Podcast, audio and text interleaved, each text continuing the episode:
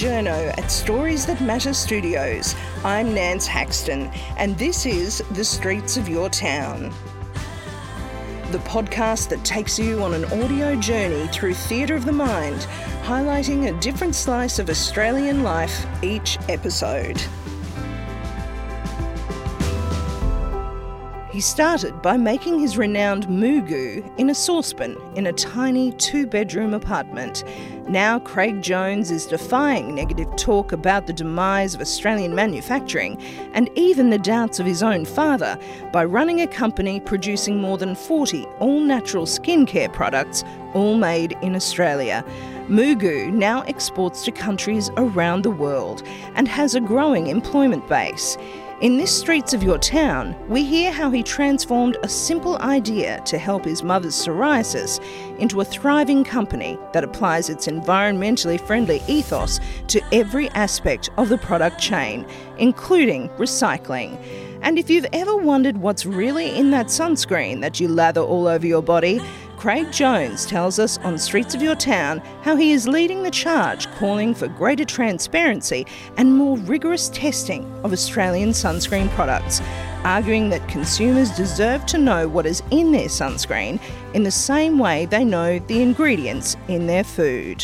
Craig, welcome to the Streets of Your Town podcast. Thank you. Thank you for coming. Craig, tell us a bit about your journey. I, I, see that you've come from Perth to the Gold Coast with your MooGoo brand. Can you tell us a bit of where you began? Uh, so I was in Perth as an Air Force pilot. Uh, that's where the training base is. I thought my career would be a pilot. Uh, I had no interest in skincare uh, at all at that stage, but my mother had psoriasis, which is a skin condition that makes your, your skin very flaky and she was using a, a product that they use on cow's udders. Uh, it was a very thick, heavy, pasty cream, and uh, she would need to put Glad wrap over, cling wrap over her um, skin, so it wouldn't get on her clothes. So I took some home, uh, reformulated it for her, and uh, friends would use it. Uh, I was using it. People would come around with little pots and get it out of the, the kitchen. And then uh, I found I was making more and more and one thing led to another and 12 years later i know a lot about skincare. So you didn't really have a background in skincare or science or formulating these things it really just came from trying to help your mum?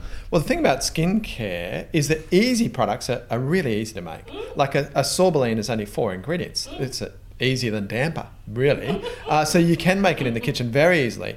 Uh, nowadays the products are much more complicated mm. particularly sun sun creams. Uh, so i have cosmetic chemists that work alongside. But my role basically is to say, look, we can't use that ingredient. We need to find a different ingredient. Uh, I want it to do this, and then the the chemists uh, adjust to to our ingredient philosophy. So tell us a bit about that. How did it evolve from from this product you were giving away to friends or to, to, to help relieve the your mum and, and psoriasis is such a nasty condition in many ways. It's so hard to relieve unless you find the right product. How did you end up going into that full time from being a pilot?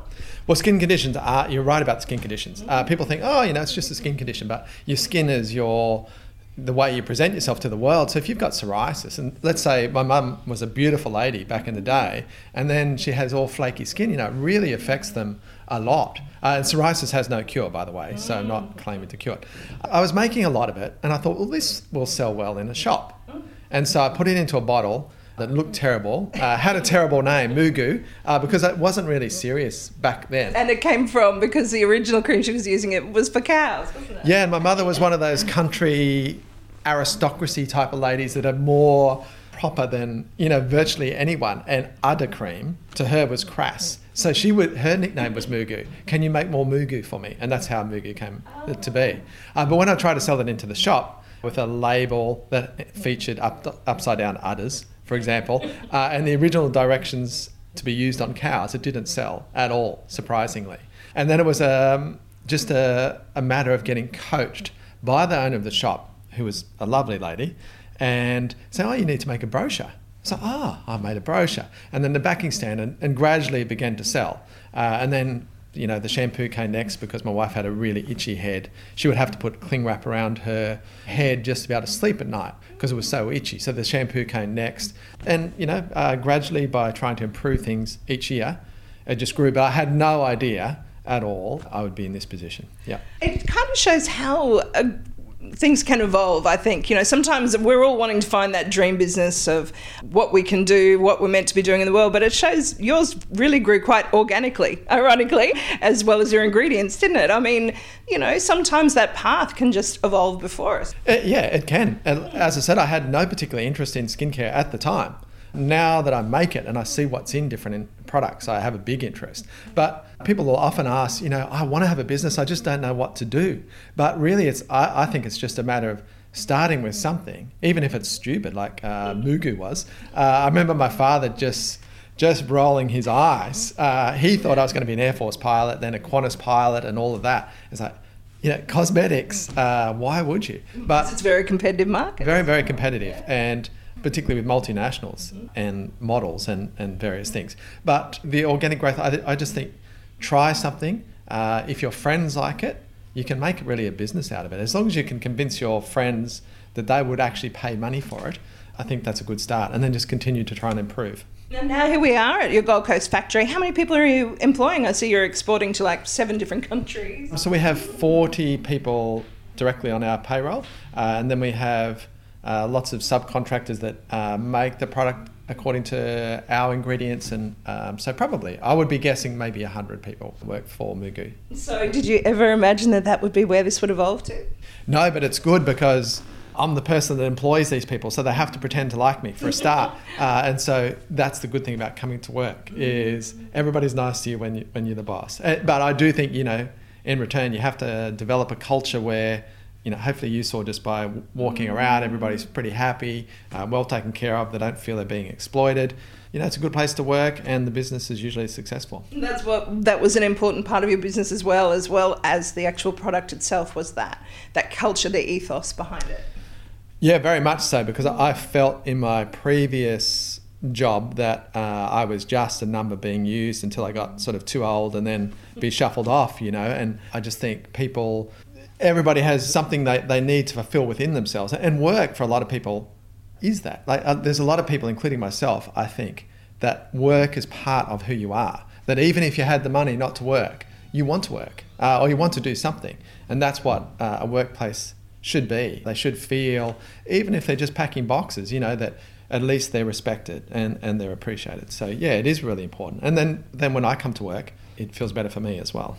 So, uh, tell us a bit about the MooGoo products. You've really targeted that group of people who are looking for quite a natural product. No, there's millions of natural products out there. Mm. I think the problem is that natural products have overpromised too much, and you know, and have got to a almost ludicrous point where you know uh, my cream is made by fairies in Switzerland stomping on you know strawberries, uh, which is not true, and people have lost a little bit, bit of confidence. And I think there's a bit of pushback towards synthetic products a little bit. Mm. But what our market is people that want to use something healthy, want to use something that's good for the environment because natural products are generally better for the environment, mm. uh, but don't want to be taken for suckers. That would be uh, so they want something that works and, and they're happy with, and if they made it at home themselves, if they had the time, this is probably how they would make it. So I'd say that's our market, not just people that want natural. Mm. Yeah. And have you had to overcome some cynicism in the community about natural products as well? Was there some skepticism that this could really work? Yeah, particularly in the medical profession, really. I mean, it doesn't help that it's called MooGoo to start with. You can't, a, a doctor will sound silly just even suggesting that. But we do have a big support now amongst doctors and medical professionals, which is good. Not all, of course, but particularly in oncology. So when people are getting cancer treatment, there's a lot of skin problems following that. Normally, they've been putting on basically sorbolene. So a lot of people uh, have been putting on MooGoo instead for eczema. You know, even my friends and relatives will go to a doctor and uh, they'll say, "Oh, I went to a doctor and he mentioned MooGoo," because that they mentioned that back to me. So yeah, we do get a lot of support, which is surprising because yeah, not only is it called MooGoo, it, it's like colourful and it's up against sort of blue and white labeled, uh, you know, derma, derma dermaderm, uh, derma, derma, dermaderm, uh, you know, and, and, so it doesn't sound medical. But yeah, we, we do get a lot of support. And that's, I think, due to word of mouth. A lot of word of mouth. Yeah, so yeah. it's really, and that reflects that ethos again, I suppose, getting people to to reflect their genuine appreciation for the product. Yeah, I think so. We don't have really a marketing budget. So if you're up against a multinational that's got millions of dollars, you've got to find a different way. Uh, and one different way is to have a product that works and then encourage people to talk about it. Uh, that's sort of like guerrilla marketing, I guess.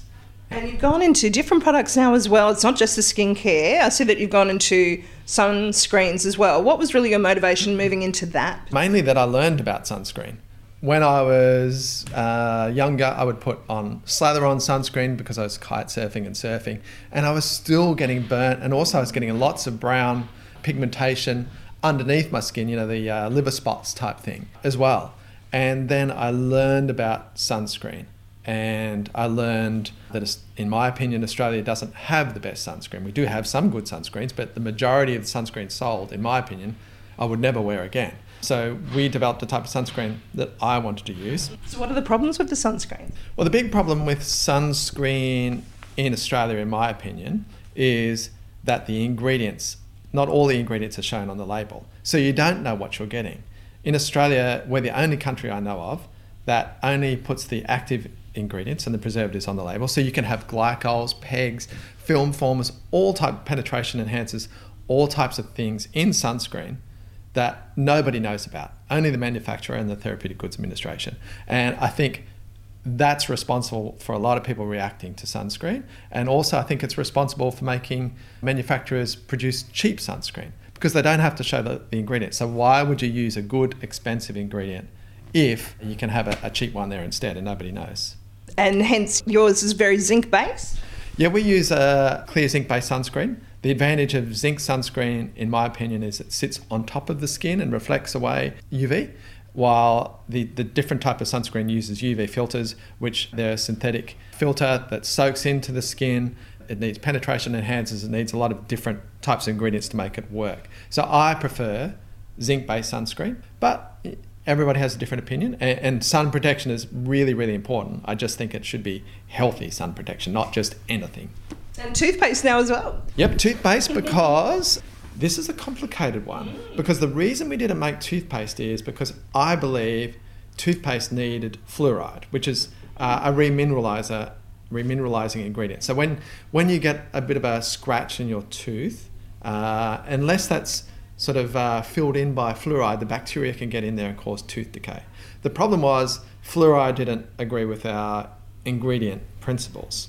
So we brought out uh, a toothpaste that has an alternative fluoride uh, called hydroxyapatite, and that's that's good. But now there's a lot of pushback amongst dental practitioners saying you've got to have fluoride, you must have fluoride. Uh, we we show them evidence hey hydroxyapatite is just as good. Here's the evidence. No it must have fluoride. So we are doing uh, a version of our toothpaste with fluoride but this is the thing like do you know what's in fluoride in your toothpaste? No. So most people don't. No. they just it's a minty paste and the dentists say i should use it. But there's uh, sodium lauryl sulfate which is a really harsh cleanser uh, saccharin there's triclosan, which is um, an ingredient that's been banned in soaps and washes in the USA.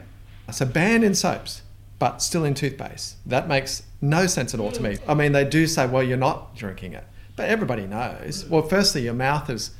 I mean, you just it. well, you just got to drink champagne to find that out. You know, it just goes straight to your head. Yeah. Uh, but your mouth does absorb a lot. Plus, you swallow, and if you're a child, uh, you're swallowing a lot. So, in my opinion, they shouldn't be swallowing SLS. They should be swallowing saccharin, uh, blue lake, which is the colouring that gives it the blue thing.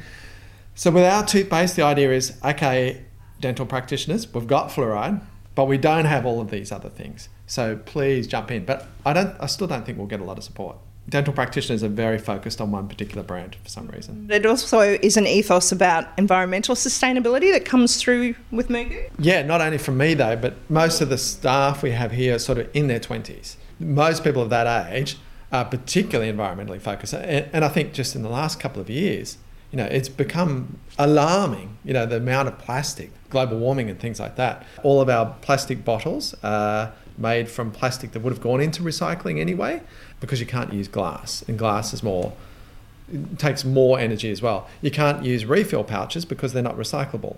Uh, and then all of our ingredients, obviously biodegradable. The creams are made in a six star environmental estate, which means it uses solar, it's off grid water. Uh, the buildings are made of recycled material. This building you're in is all run by solar. So yeah, uh, what we're trying to do is make products that are, have a lot less impact than other products that people might buy, say from you know a supermarket or something like that. So can people come and refill their, Yep, we do their plastic bottles? Yep, refill uh, plastic bottles as well. So you can't send a bottle back and be refilled because um, of contamination concerns, but you can bring your own bottle and we can refill it in front of you, and then you can take it home. S- Here at the office, Here at the office, and we're going to down be the Gold Coast. yeah, and taking it Really? around uh, the various cities as well to do the Oh, same. great. Okay, so that that I mean, I imagine that would be a fairly costly exercise and shows your commitment to that principle, though. It is costly. Um, surprisingly, for example, we use all recycled cardboard and paper, and that costs more than using virgin paper. So yeah, recycling does cost a bit more. So does the, our plastic bottles cost more, even though it's recycled plastic. But you know, the alternative, it's something I think it's worth spending more money to do. And you've got you've also got makeup lines and kind of diversified. The makeup line, as you saw when you came through, it's nearly an all-female company. Um, so you can guess where the drive for makeup came from. Uh, staff that wanted freebies, I think. But no, the, the makeup was because yeah, MooGoo is for people with sensitive skin anyway, and so the idea of the Dusty Girls makeup is so that people with sensitive skin, their allergies don't get triggered by particular ingredients in makeup. But makeup's a really difficult business to do. Even harder. Yeah, it is because unfortunately women just aren't buying enough lipstick nowadays. Uh, they, they they must buy more, just like shampoo. Yeah, well, there's that there's that theory, isn't it? It's the economic indicator of the lipsticks that as the economy goes down, that more people buy more lipsticks. So Is it because it's it's an affordable luxury, so perhaps it'll turn around depending how we go Yeah. the next little while. Coincidentally, one of my ancestors had a lipstick business. And when I say ancestor, that sounds like caveman. No, like grandfather on my mother's side. And he said when he started selling lipstick, his lipstick was it was in um, Switzerland. It was a cheap lipstick, three dollars or something, because he thought I can make lipstick more cheap, and it didn't sell. And he multiplied the cost by ten times just overnight, and then it started selling like hotcakes. And now that that business is called Pentapharm. It's a multi multi million dollar cosmetic business. But his advice on lipstick was make it expensive. But we, we don't do, by the way. But uh, yeah, that just shows what the makeup industry can be like. I just find it encouraging, and I think for people who listen to the streets of your town, yeah, just to really trust their instincts with life and with with their business. Sometimes it that path can really just come before you of where you're meant to be. Yeah, I think so. And uh, it doesn't have to be successful the first time. Uh, And who knows what success is. I was going to ask you that. What do you think success is at this Well, point? it comes from the ABC originally. Um, there's an interviewer that was interviewing people on their deathbed. I don't know if you know this one. Uh, and he was saying, it was called, and he wrote a book called A Good Life. So he, his uh, book was asking people what makes a good life. And the conclusion to that, from pe- speaking to people that are about to die, was it's the, the people you've got around you, not whether you've got a lot of money, not whether you're more successful than your peers. It's the people that you've got around you and, and how they treat you. So yeah, that that's another comes back to the workplace. You know, you, I don't want to go into a workplace where I'm I'm not liked, where I know I'm not liked. Uh, but yeah, that, that's success for me. And so the business, yeah, you know, it's got ethical roots, uh, in my opinion, uh, good staff. So that that's a success for me. I was reading about your, your Christmas party being a, a definition of that too. That that was quite a big hit. That everyone was quite happy to go over to South Stradbroke Island, even though it wasn't a, a work day, just to, Yeah. to hang out. South Stradbroke Island, even April Fool's Day, uh, April 1st. I'll tell you, uh, I, I arrived at the car park and there's normally 30 people, 30 cars in the car park, and there wasn't a, a person there. And it's like, where is everybody? Is it a public holiday? And it wasn't. Uh, and uh, have I missed a function because we're going water skiing on Thursday? Maybe they brought it forward. And then I thought of there's another pharmacy chain where the, the staff have gone on strike a couple of weeks ago.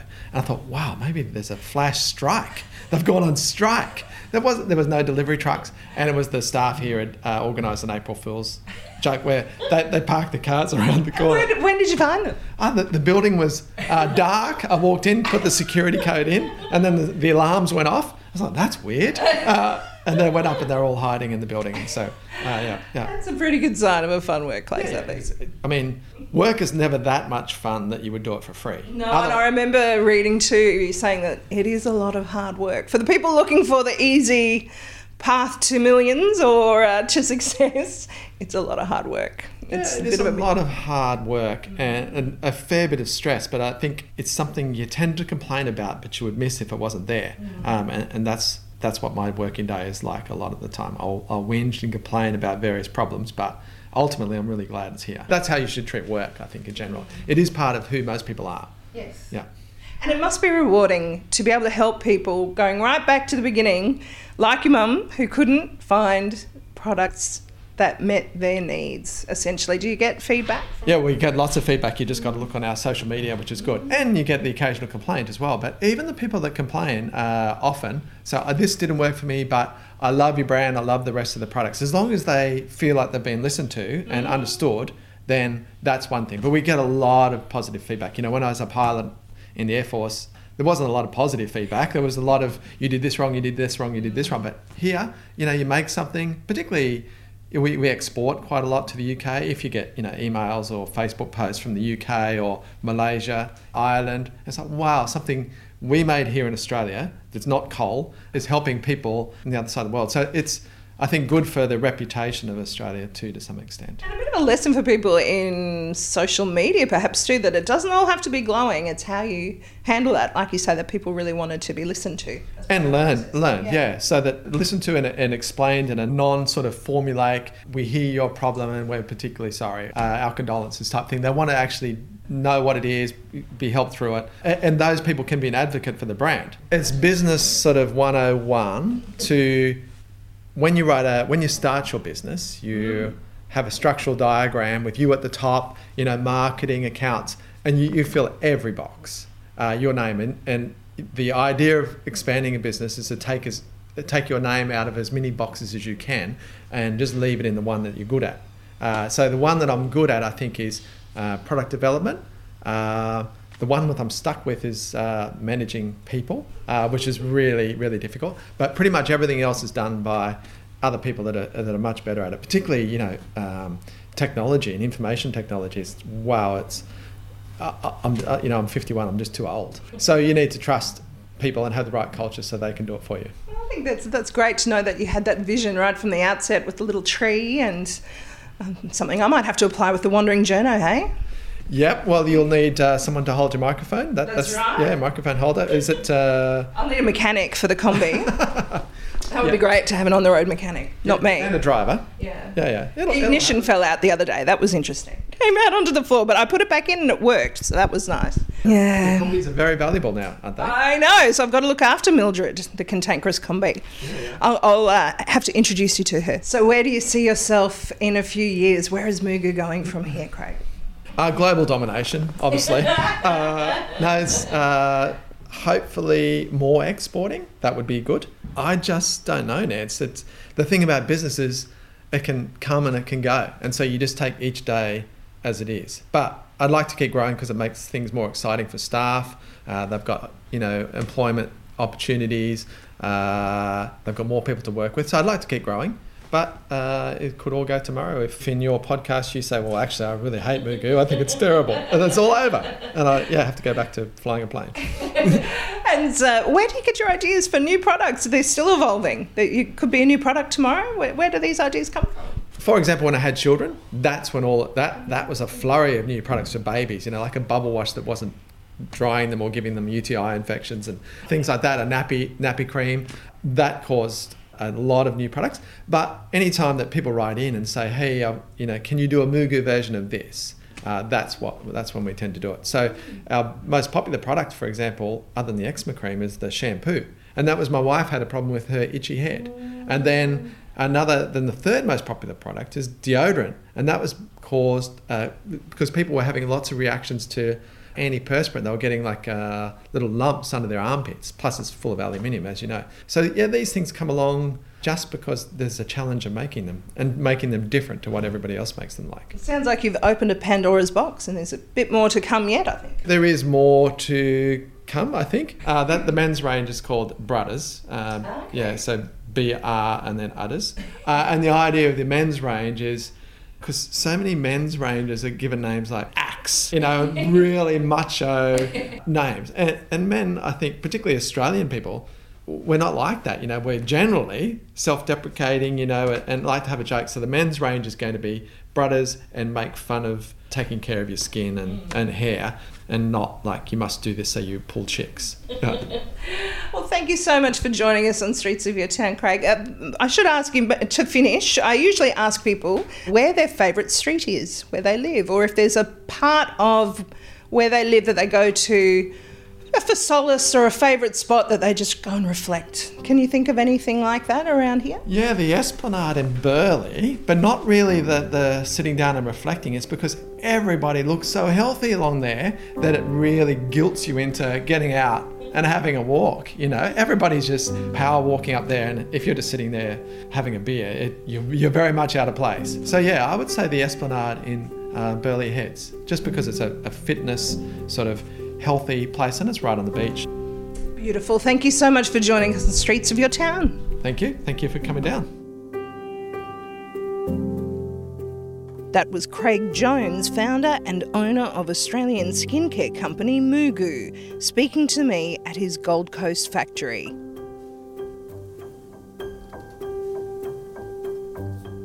Streets of Your Town is produced by Nance Haxton, aka The Wandering Journo, with production assistance from Michael Adams. That's it for this episode. I'm Nance Haxton. Stay up to date with the latest episode of Streets of Your Town by subscribing on your podcast app, on iTunes or SoundCloud. See you next time.